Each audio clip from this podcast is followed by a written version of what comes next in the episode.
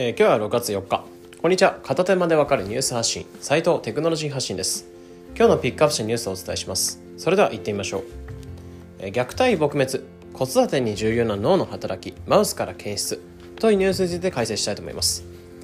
で幼児虐待や育児放棄。など、まあ、子育てに関する問題っていうのがニュースやメディアなので、まあ、ひっきりなしに、まあ、頻繁に取り上げられてますね。でそんな中科学で解決しよう、まあ、そのそういった問題を今回科学で解決しようととある研究結果っていうのが発表されました。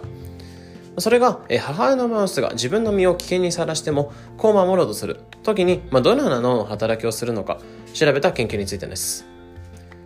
で今回の結果としてまず判明したのが脳のカルシトニン受容体というものが、えー、子を守る際に働く重要な部分だったということになってます。で、この受容体はどんなものなのかっていうと、まあ、子育てにおいて働く7種の神経細胞っていうのがあるそうで、まあ、その7種の中の一つで、細胞の表面に存在する脳の活動を制御しているものになってます。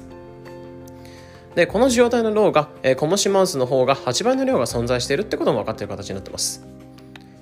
でこの実験ではこの受容体の量を調節して、えー、通常の、まあ、受容体の量のマウスと、えー、その量を半分にしたマウスっていうのを使う使ったってなっててでそのマウスっていうのを、えー、壁がなくまるで宙に浮かんだように見える細い十字路の四隅に、えー、その母マウス、まあ、その受容体の量を調整した、えー、母マウスと、えー、3匹の子マウスっていうのを配置してえ、その母マウスがどれだけの速さで子供を集めてこられるか、え、子供をおいでという形で、え、集められるかっていうのを計測した結果を出してたものになってます。でその結果、まあ、通常のマウス、まあ、受容体の量が通常のマウスの方が、え、倍の速さで子マウスを集めたといいます。なので、その受容体の量を半分にしたものに関しては、まあ、こう守るっていう機能が、半分に落ちてたって感じになってます。で、ここからカルシトニン、このカルシトニン受容体というものは子育てにおいて重要な役割を果たしているのではないか。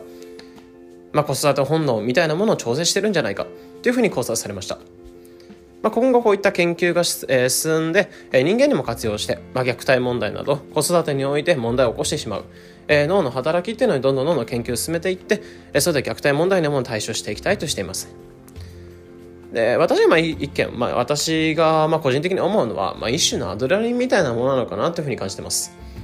虐待し虐待してしまったりする親に、まあ、この受容体の量をコントロールできるような薬っていうのも、まあ、提供できるようになってくれれば、まあ、そういった開発が進めばかなり問題点も軽減されそうな気もしますね。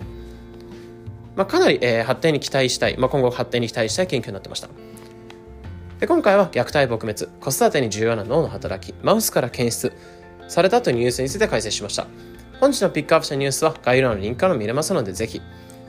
このような形でこのチャンネルでは日々更新される情報、テクノロジーに特化し、できるだけわかりやすくお伝えしております。日々の情報収集に役立ててくれば嬉しいです。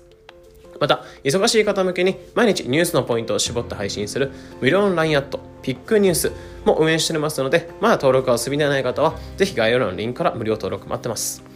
それでは良い一日を。